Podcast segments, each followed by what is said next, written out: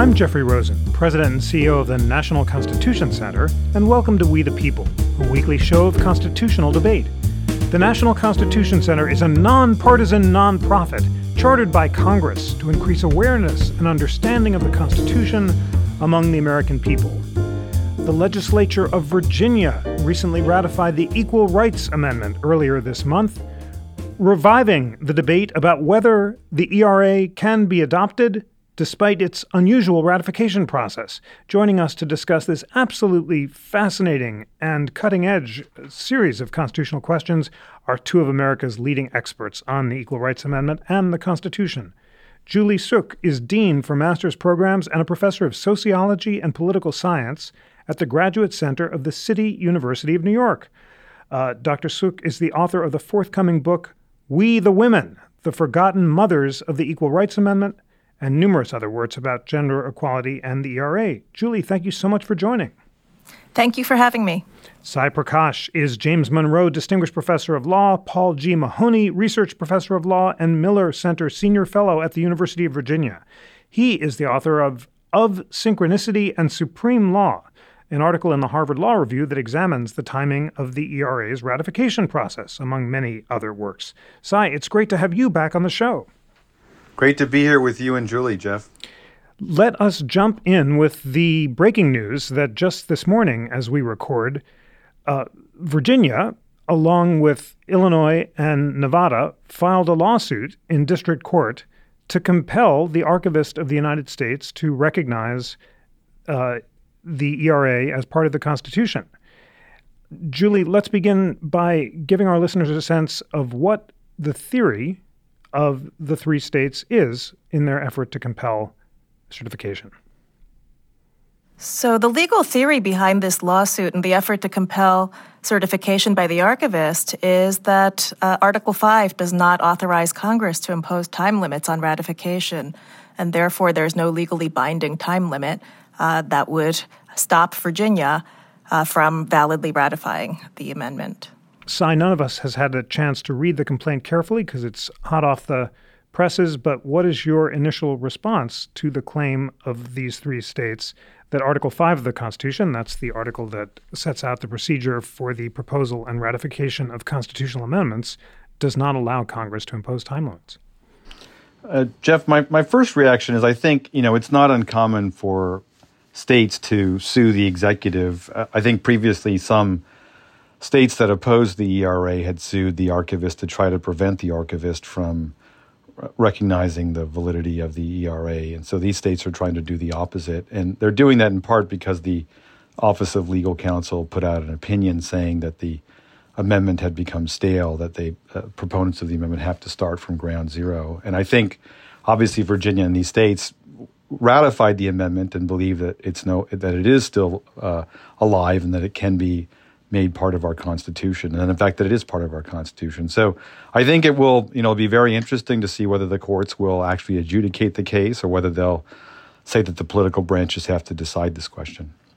Well, Julie Sai just mentioned the Office of Legal Counsel opinion.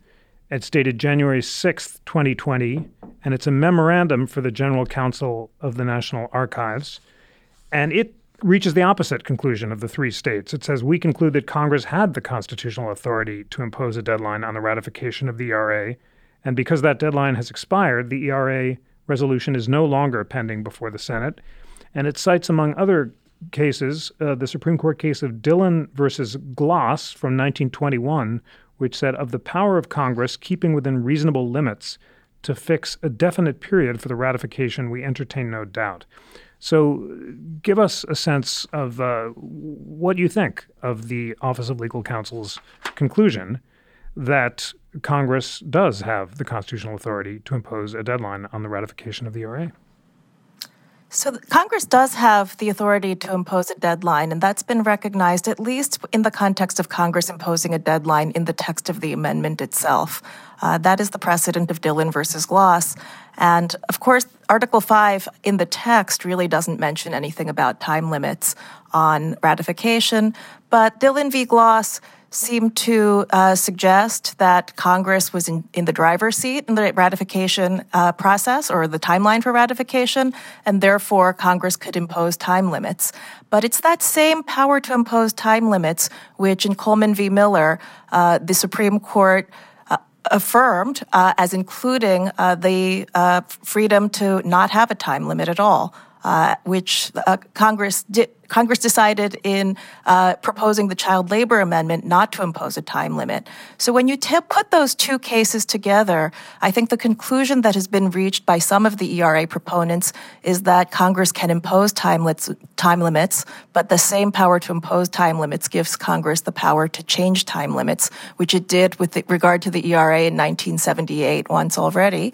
And it's that same power that would give Congress uh, the authority to remove the time limit altogether. And and there's a bill uh, in both uh, the House and the Senate that proposes to do just that. Sai, tell us more about these two cases, Dillon against Gloss and Coleman v. Miller. Uh, tell us more about the reasoning of the Office of Legal Counsel's memorandum concluding that Congress both has the power to impose time limits and that here uh, Congress may not modify a deadline having once imposed it and give us a sense of where you think we stand. Sure. I mean, I I, I think uh, I think I agree with Julie that Congress can impose a time limit, and Congress has done so dozens of times. Uh, initially, Congress put many of these time limits in the um, the body of the amendment itself, and so the the the body of these amendments inside the resolution that contain the amendment they they would say that if this amendment's not ratified within seven years, it, it can't be it can't be validly ratified. And and so states knew that if they ratified this amendment, it had this sort of you know self defeating proposition within it. And so there was no way for the uh, you know the amendment to take legal effect given that that that that language within the resolution. Eventually, Congress decided that it didn't want to have these time limits in the body of the amendment. I think for aesthetic purposes, because there was basically like a you know like a time limit in the body of several amendments, and it, it wasn't necessary to do that. They thought so. They included in the resolution accompanying the amendment. So every amendment is you know voted on by Congress, and part of the amendment is embedded in a resolution, and the resolution typically specifies which states will which entities within the states, either popular conventions or legislatures, will ratify. And then in modern times, it's also specified a time limit. And so the, I guess the question is by moving the time limit from the body of the amendment to the resolution accompanying the amendment, have, have they basically uh, invalidated or vitiated or uh, weakened or made irrelevant this, this time limit? And I think I, I, I think I disagree with those supporters of the ERA that, that suggest that this time limit has no validity because it's not in the body of the amendment. I, I, should add, I support the Equal Rights Amendment. I just don't believe that it uh, has any continuing validity. So, Julie Sai has identified an important uh, but technical question, namely, is the fact that the ERA's time limit uh, w- was originally not in the text of the amendment itself that was transmitted to the states. D- does that call its validity into question? Please share your thoughts on that and also on the more foundational question of whether you agree with the Office of Legal Counsel that Congress may not revive a proposed amendment after the initial deadline has expired, even if it wants to. So I don't agree with that conclusion, but I want to go back uh, to what Sai was saying earlier about the reasons why uh, Congress did not put the time limit uh, into the text of the amendment itself. Uh, I don't think it was purely aesthetic because the language also changed. That is, when Congress put the time limit into the text of the Prohibition Amendment, the 18th Amendment, for the first time, it said that the amendment would be inoperative unless ratified uh, within seven years.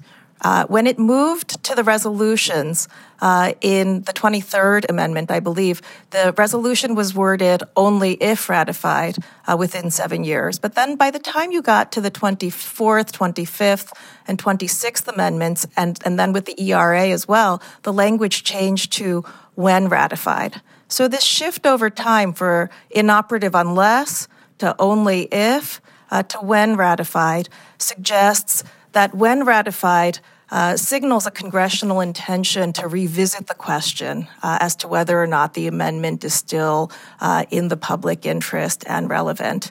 And this is an argument that was made by now Justice Ruth Bader Ginsburg in the hearings on the ERA uh, deadline extension uh, in 1977 and 1978. And so uh, I do think that uh, the uh, changes uh, that happened over the last hundred years since Prohibition uh, suggest a growing understanding that really it's for Congress to determine once they put in that time limit what to do with it uh, if it takes longer for this process to work itself out.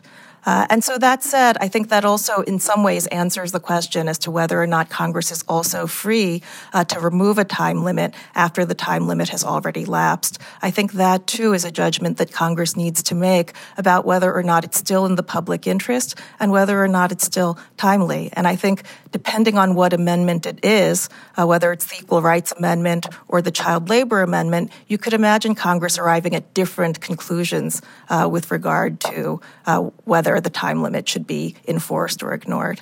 Thanks for noting uh, Justice Ginsburg's uh, comments. The Office of Legal Counsel cites them on September 12, 2019. She said at Georgetown Law Center, the ERA fell three states short of ratification. I hope someday it will be put back in the political hopper, starting over again, collecting the necessary number of states to ratify it. Um, Sai, uh, your response to Julie's thoughtful points and, and your views about whether or not Congress has the power to uh, reject a deadline after it's already imposed it. Yeah, um, I I think you know I think Julie is is is incredibly thoughtful. I've pulled up the ERA resolution, and it, it does say when ratified. It says this um, this article will be valid when ratified by three fourths of the state legislatures within seven years from the date of submission. So uh, she's right that it says when ratified, but there's this condition within seven years from the date of submission. And as, as Julie knows, there was a controversy when they tried to extend uh, extend the deadline uh, for the ERA, and the controversy was the resolution was passed by the you know the two thirds majority in both chambers, but the extension was not. And the sort of second controversy was, you know, are we going to keep the existing ex- existing ratifications as valid when we extend it? Because it's one thing to extend it, but it's another thing to say that the existing ratifications are going to have continuing validity in a context in which the states would have ratified over over believing over a seven year period that that was the period in which it had to be ratified. And I, I think the problem with saying that you can there's a problem with saying you can extend it, but there's a there's a maybe even a more a more difficult problem with saying that you can revive it. And the, the problem is like I don't know if people would have voted for the amendment if they were told back in 1971 in Congress or uh, you know if they were in the states that the uh, what they were agreeing to was an amendment that could be ratified indefinitely. If you believe that the Constitution forbids Congress from imposing a limit, uh, that's a coherent position, and, and it may be right. I think it's wrong, but it may be right. But but you don't know if people would have voted for the amendment had they known of that uh, of that constraint. And it's a mistake to think that um, um, states that have ratified it under a different understanding are, are are basically agreeing to ratify it without regard to their conception of of the ratification period. So that you know members of Congress may not have voted for the amendment had they known of this this rule, and certainly the states would not may, may not some states may not have voted for it had they known of this this open ended period. Let me focus the discussion by noting, as Julie did in her January 21st Washington Post piece about the ERA, uh, that there's a bipartisan bill to remove the ERA's deadline in the House and Senate.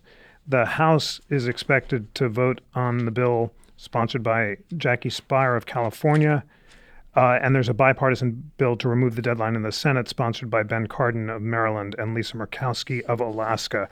Um, Julie, imagine that that bill passes uh, and becomes law. Um, tell us why you think that would be constitutional. So, once that deadline has been removed, I think that would be sufficient to uh, count all the ratifications uh, that have come in, which is at 38, and so it become it becomes part of the Constitution then, on the understanding that Congress does have the authority uh, to remove the time limit, stemming from the same authority to impose the time limit in the first place. If I can go back to this question of whether this, we don't know uh, if the members of Congress would have still voted for the ERA had that seven year deadline not been in place. I think it is actually important to look at the origins of that seven year deadline with regard to the ERA in particular, because it is true that it was adopted in 1971 and 72 uh, by the 92nd Congress, but this version of the ERA really begins in the previous Congress, uh, in the 91st Congress, and um, it gets adopted with originally without a time limit on ratification in 1970 by an overwhelming majority in the House. And this was only able to happen because Martha Griffiths uh, congresswoman from Michigan, got it to the floor. I mean, the real problem with the ERA was that the House Judiciary Committee kept it bottled up in committee and never got to the floor. And once it got to the floor, it had overwhelming, well over two thirds majority uh, support. Uh, and that version did not have a time limit. Uh, but then when it went to the Senate in that same legislative session, uh, they tried to amend uh, the ERA resolution uh, with a whole bunch of things, including that seven year time limit. They also tried to add a school prayer amendment guaranteeing the right to school prayer in public buildings.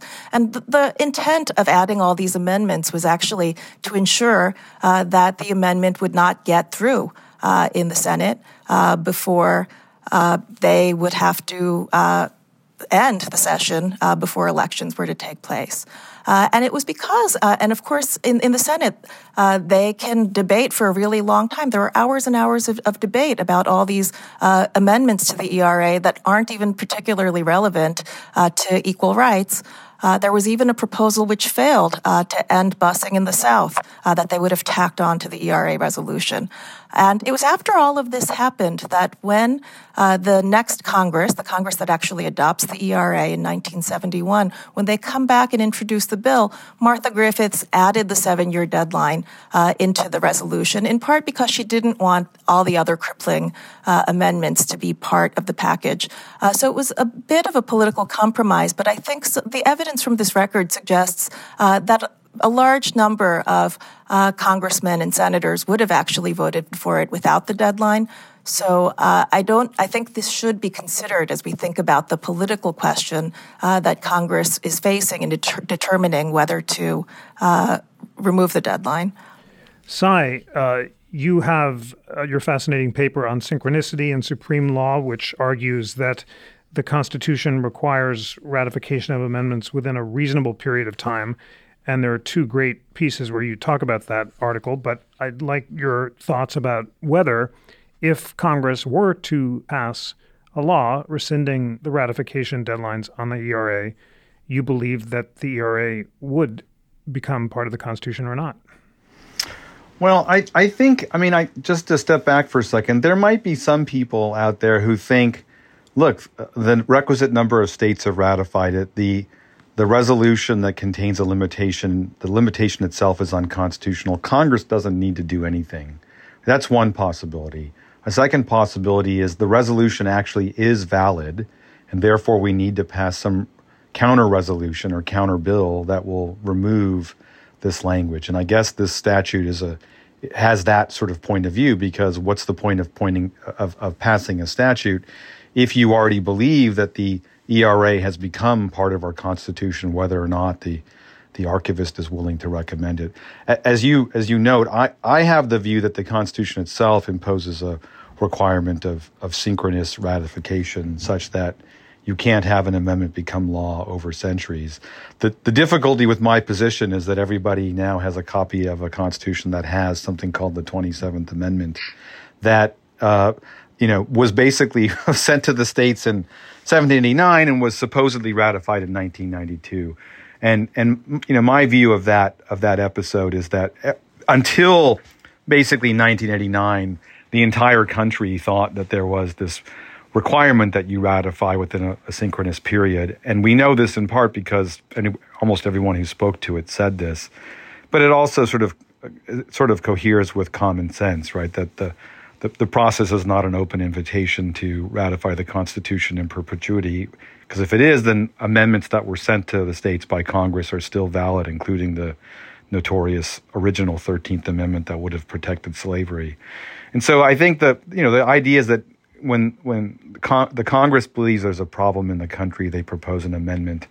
And the amendment is meant to be at least a partial solution to that problem. And when the states ratify relatively shortly thereafter, there's a consensus that there is a need for amendment. But if you can instead concatenate votes from states across decades or centuries, there's no there's no sense in which at any given point in time there's a there's a an agreement of, of a supermajority to do something. And so, you know, the, to I try to analogize this in the piece to Congress. If Congress kept votes open for centuries, the floor votes in the House, you could eventually get a majority, perhaps, but it would be a majority that that's you know uh, concocted with votes strewn aco- across centuries. And this is sort of no way to to make sausages.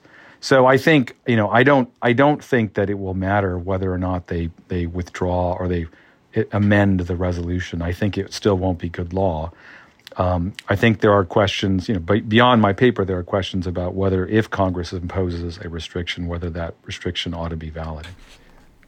Julie, in its Office of Legal Counsel opinion, the Justice Department reached a conclusion opposite to the one that you just defended. It suggested that even if Congress wanted to remove the deadline on the ERA, it could not do so. And it cited cases like Dillon, which noted that uh, the approval of three fourths of the states needs to be sufficiently contemporaneous to reflect the will of the people in all sections at relatively the same, same period. Can you uh, give our listeners a sense with a little more detail of why the Office of Legal Counsel concluded that Congress can't revive the ERA even if it wants to, and then tell us again why you disagree with that conclusion? Sure. So, as Sai was saying, there there are many people who believe that Article 5 has an implied requirement of contemporaneous ratification. And I think that is a political theory that is grounded in an understanding that democracy requires these changes that occur within a generation so that the people uh, know what they're agreeing to and there's a conversation that's contemporaneous. And I think that there's some validity to that theory, but I want to point out that when Lisa Murkowski spoke of the bipartisan resolution that's been introduced to remove the ERA deadline, she said there should not be a time limit on equality. And I think that whatever we think of the implied requirement of temp- contemporaneity in Article 5 with regard to a whole range of amendments having to do with things like presidential term limits or congressional pay, it's quite possible that a democratic theory that's fully uh, that embraces equality as a principle within democracy might take a different approach to constitutional amendments that expand we the people. Uh, I mean, of course, we did not have time limits on the 13th, 14th, 15th, or 19th amendments. And to be fair, time limits were just not used at all before the 18th Amendment, and that might explain why we didn't have them on the 13th, 14th, or 15th Amendment. But I think it's actually quite notable that the question of time limits came up in debates about the 19th Amendment in 1918. And the time limit was rejected. It was rejected in testimony by Carrie Chapman Catt uh, that same month, but on the floor of the House, the time limit was rejected because it was understood that women had been fighting for suffrage for 70 years before that point, possibly longer, uh, and that these changes how do you get the right to vote when you don't have the right to vote? Um, how do you obtain a recognition of equality uh, when there are certain institutional features of your political system uh, that d- exclude certain people from equality. These are the kinds of changes that tend to be transgenerational uh, because of the uh, the setup of the political institutions. So I think it does make sense to have a different understanding of contemporaneity uh, within democratic theory when it comes to these kinds of amendments. Thank you very much for that fascinating suggestion that amendments dealing with equality might have a different status with respect to time limits than other kinds of amendments. Sai, your response, uh, please also help our listeners understand, is the question of contemporaneity. Let me try that again. Uh, your response and, and help our listeners understand is the question of basically contemporaneous ratification at the core of the Office of Legal Counsel's conclusion that Congress can't lift the deadline. Is that why you agree with the Office of Legal Counsel? And if the Murkowski, if the Murkowski bill were to pass, would a court presume to decide the matter, or would it ultimately be up to the archivist about whether or not to accept Congress's conclusion? Yeah, just to take the last question first, I think it's quite possible that the courts will stay away from this question because of what the court said in Coleman versus Miller. Um, I think the court has indicated both in Dillon and Coleman that Congress can impose a deadline. They, but they clearly haven't said anything about Congress altering the deadline or repealing the deadline. And uh, you know, given the given the disagreements that people have, and given the court's you know uh, unwillingness to lay out its prestige on the matter, it may it may just choose to say that it's non-justiciable. I, I don't. I'm not saying that they're going to do that. That's certainly a certainly a possibility. Um, in terms of you know, in terms of uh, the OLC's opinion, the OLC's opinion is really focused on the time limit in the in in the ERA. Uh, the OLC in, in in the early '90s, with respect to the 27th Amendment, concluded that there was no contemporaneous uh, contemporaneous. sorry, the OLC in the 1990s concluded there was no requirement of synchronicity in state ratifications. And uh, so they said there was no no bar to deeming the 27th Amendment ratified. And they this was sort of I think a wooden reading of of of Article 5. There's just no time limit there and therefore none none is to be found and none is to be imposed. Um, in saying that, they basically upended what the Supreme Court had said, but they also had um, gone against a previous OLC opinion issued in the context of the ERA. So I think it was a very poorly done opinion. But this opinion does nothing to uh, uh, to move away from that previous opinion. It's not even talking about whether the Constitution itself imposes a synchronicity requirement. It's it's really just talking about the fact that Congress imposed a synchronicity requirement. Its view that uh, its view that Congress can't uh, you know ignore that requirement, and that the archivist can't ignore it, and then further that Congress can't delete the uh, synchronicity requirement that imposed in the 1970s and and thereby deem the amendment uh, ratified. Uh, Julie, there's a second legal issue percolating about the ratification of the ERA. You noted in your Washington Post piece, and that's the fact that five states have rescinded their ratifications of the ERA. That's Idaho, Kentucky, Nebraska, Tennessee, and South Dakota. And as you note, if these reversals hold up legally, that would bring the number of states that back the amendment down to 33. What's your view of the legal status of these rescissions? So, my view is that just as Congress is in control of the time limit, including the decision to impose one or to remove the time limit, I think Congress is also in control of whether or not to recognize rescissions, depending on the circumstances of the amendment. And in our history, there have been attempts to rescind the 14th Amendment and the 15th Amendment, and those have not been recognized by Congress. And I don't think Congress should start recognizing rescissions with the ERA. Sai, what's your vision of the legal status of the rescission of those five states? As Julie notes, the ratification of the 14th and 15th Amendments were highly irregular. Some have even argued illegal according to the formal uh, requirements of Article 5, but nevertheless, those amendments are recognized valid parts of the Constitution. So, do you think that those five states have the power to rescind or not? Yeah, that's a tough question, Jeff, and I haven't really focused on it. I, I, would say the following. I think if you believe that the Constitution forbids the congressional imposition of a synchronicity requirement, either in the amendment or in the resolution accompanying it, which means, in effect, that uh, amendments last forever once sent to the states and can be ratified across centuries. I think it becomes more problematic to say that a decision made by a state 100 years ago can't be undone.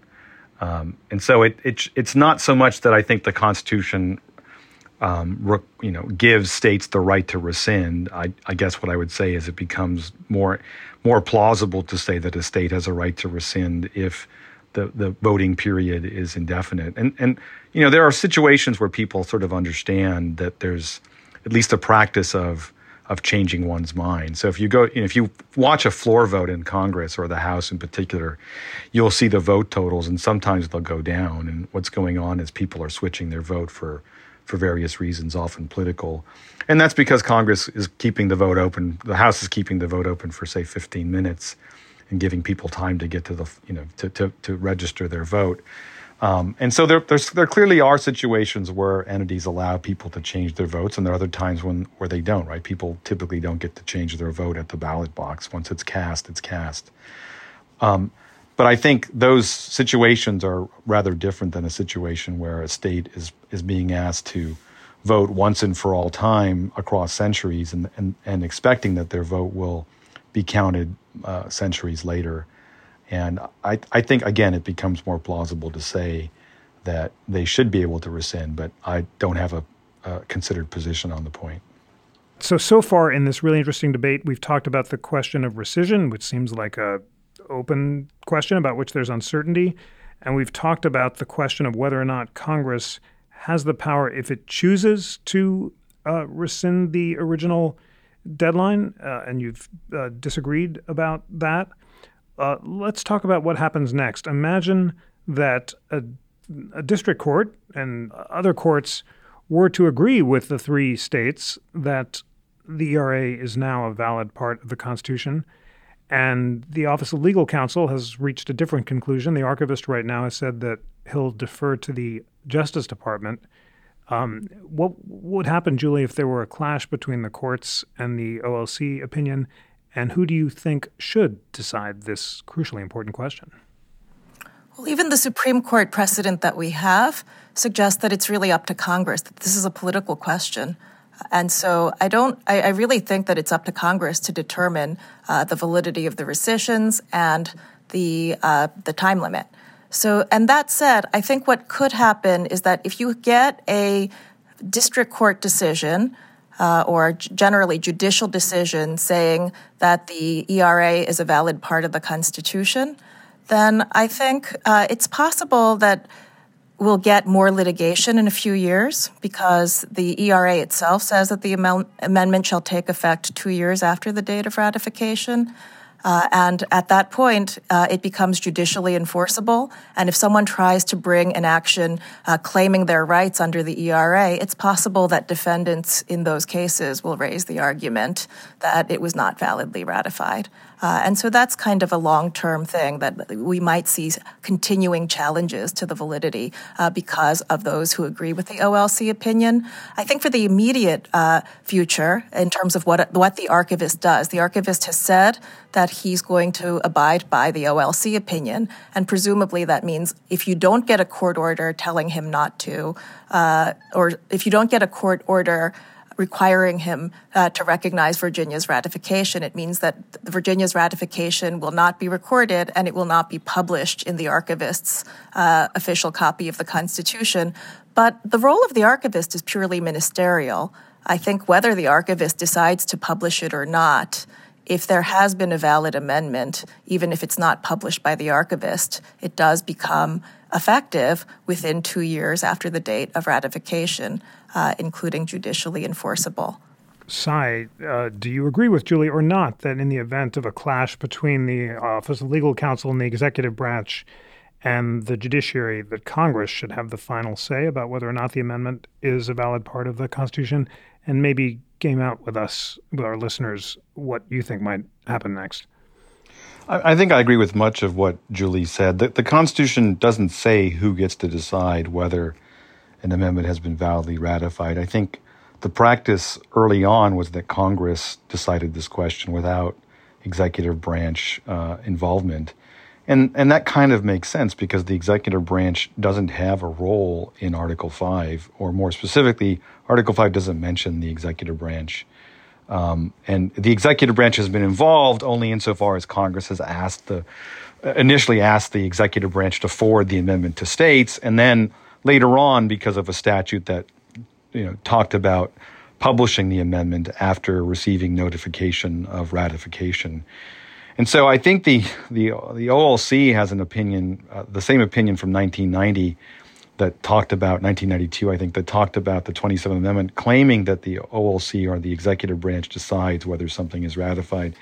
Um, I, I, actually have a student who's writing a note on this question, and I think I think the student's right, and I think that Julie is right to suggest that uh, Congress has a better claim to deciding whether an amendment's ratified as compared to the executive. Um, and so I think you know I think if Congress, if both both chambers pass a resolution, um, I think you know I, am not sure that the archivist can refuse to certify it, and I, I'm not certain that that even matters because uh, uh, the, the statute says that when the archivist receives notification of ratification, he's got to he or she's got to promulgate it. But it's not clear from whom, and it, and you might think that if they if he or she gets notification from Congress, then he's got he or she's got all the notification he or she needs, and that he or she's not supposed to make some independent determination of whether the amendment's part of our Constitution. As far as the you know the litigation goes, I I I think if a district court decides that it's an amendment, I would be very surprised if the case didn't go all the way up to the Supreme Court. And then the Supreme Court have to decide whether it wants to decide the legal questions or say it's some sort of political question. And, and so I don't think it, we're going to get a district or circuit court opining that it's part of our Constitution, but no, no Supreme Court involvement with the question. I don't think they'll allow it to fester like that. Julie, if it does go up to the Supreme Court, how do you think the court will decide? So I think consistent with uh, Coleman v. Miller, I think the court will see it as a political question for Congress to determine. I think after the 27th Amendment, the holding uh, in Dillon versus Gloss uh, that suggests a contemporaneity requirement I think because of the 27th Amendment, I don't see the Supreme Court um, seeking to enforce a contemporaneity requirement now. Uh, I think that what they'll most likely do is say that it's really up to Congress to remove the deadline, and if Congress hasn't removed the deadline, it's quite possible that the uh, court will take the view that the original uh, deadline uh, should be enforced. Thanks for that. I hear you both saying that you expect the court to decide that it's ultimately up to Congress. Um, Sai, do you think that there's any chance that this bipartisan bill might pass both houses of Congress? Tell our listeners about whether or not it requires the president's signature, and is it at all a possibility that Congress might decide to recognize the ERA? Well, I, I th- you know, on the question of whether it has to be presented to the president, the original amendment is not presented to the president. The resolution that you know accompanies the amendment is not presented to the president, and so I don't believe that uh, that the two chambers would present it to the president. Um, so I don't I don't think you'll have a say. Is it going to pass the House? I would defer to Julie. I think she's I think she's right that it will pass the House. Will it pass the Senate? I think that's harder to say it's always possible that someone will try to filibuster it, in which case, you know, then you need at least 60 votes to to break the filibuster. So I don't know whether it's going to pass the the Senate. Um, I think, you know, I think if it gets to the court, the court could do one of two things. The court could say, um, even though we've said that when there's no deadline imposed, it's up to Congress to decide whether it's been ratified. When there is a deadline, we have no problem with enforcing it. That's one possibility.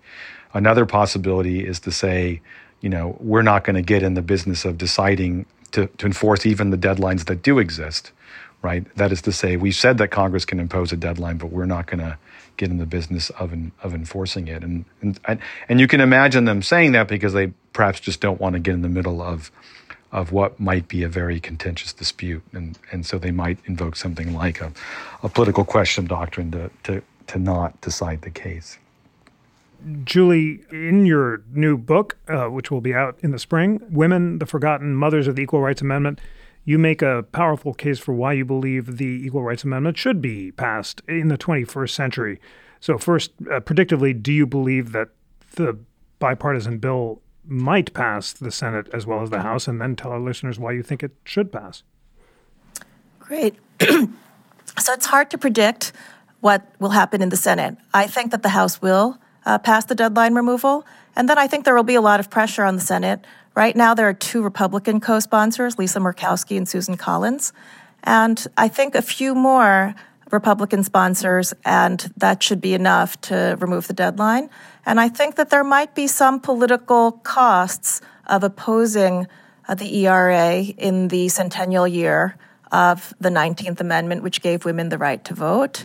Uh, there's uh, many people in the United States think that the Constitution already has a sex equality guarantee because most countries around the world have such a provision in their constitutions.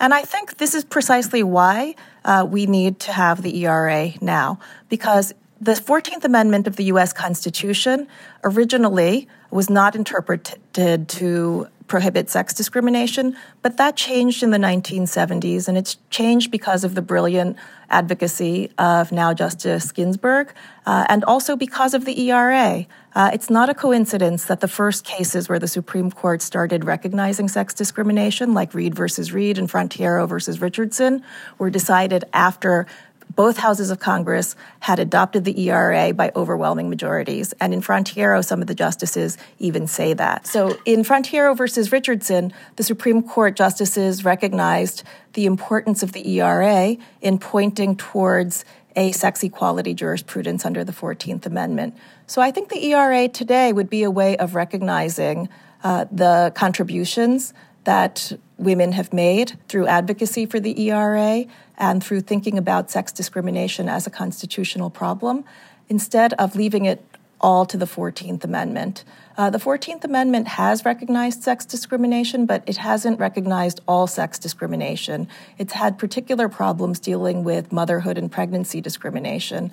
And I think these are problems that the framers of the ERA talked about in the legislative debates in the 1970s, and they're problems that continue to account for uh, many inequalities, economic inequalities between men and women today. And I think that the ERA is very important as a political milestone in moving the needle on some of these issues. Thank you for mentioning that this is the 100th anniversary of the 19th Amendment's ratification. The Constitution Center is launching a Women in the Constitution initiative that will include an exciting new permanent exhibit on the 19th Amendment which will open in June. And uh, Julie will very much hope to have you back to the center to discuss your book as part of this initiative.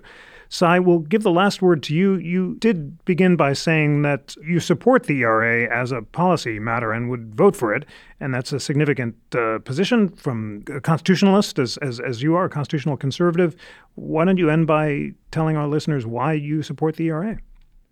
Well, can can I actually say one two other things, Jeff? I wanted to say two things about the politics of the situation. One is the fact that Justice Ginsburg is openly saying that the amendment has to start uh, again.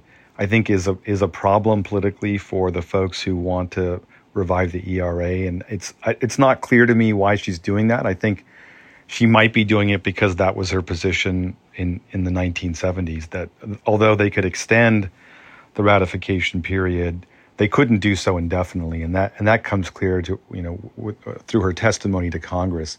The second the second political point I'd make is um, I think it's curious that members of Congress are trying to repeal the the, uh, the restriction on ratification because I think that opens up the possibility that they won't be able to pass their bill. And in which case, you know, then it might seem like, well, then it's not been ratified because they couldn't pass the bill. I, I think it might be better to just not try to pass a bill and say it's ratified. Because the, the curious part of the uh, of their strategy is it, it might suggest that if hundred years from now someone finally did take out the ratification period, at that point it would be deemed ratified. And so I, I'm just I, I don't know enough about their strategic thinking to, to understand why it is they're doing that. I, I, I better understand the argument that the the resolution has the, the time limit in the resolution has no legal force and therefore has no operative force and, and, so we can ignore it. Why you would then bother to take it out if you have that view, I, I don't understand. In terms of your actual question, Jeff, I, I would say um, I, I think Julie's right that the court has read the equal protection clause of the 14th Amendment and the equal protection component of the due process clause to make it rather difficult for states and the federal government to discriminate on the basis of sex. Um, I think that makes a good deal of sense. I think uh, it's, you know, in, in years and decades and centuries past, statutes reflected a, a, a prejudice and a bias against women that wasn't founded on any real differences. And uh, as the father of three wonderful girls, I I believe that it's improper for the, the government, federal or state, to draw distinctions that you know don't reflect realities but instead reflect prejudices. What the amendment will mean whether it's more symbolic or will it actually change doctrine that those are those are open and, uh, and interesting questions. My sense given the way we conduct constitutional law today is that if the court wants to weaken or strengthen uh, the equality guarantees that protect women women and men on the basis of sex they can do that with or without the ERA and so the ERA is is mostly symbolic at this point because if you've if you've got enough justices, you can make it more difficult to have sex-based distinctions, and if you've got enough justices, you can make it more easy for them to do so, and that would be true with or without the ERA. Thank you so much, Julie Suk and Sai Prakash, for an illuminating, detailed, and absolutely fascinating discussion of the constitutional path uh, to ratification for the Equal Rights Amendment. Julie, Sai, thank you so much for joining. Thank you. Thank you, Jeff. Thank you, Julie.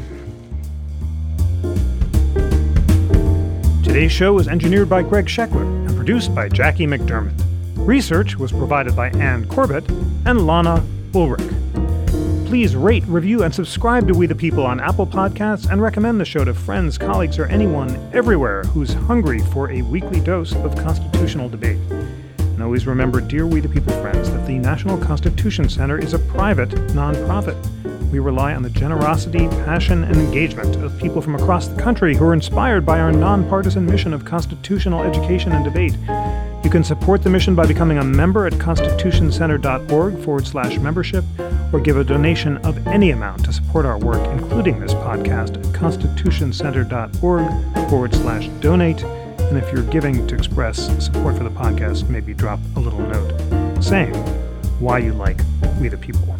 On behalf of the National Constitution Center, I'm Jeffrey Rosen.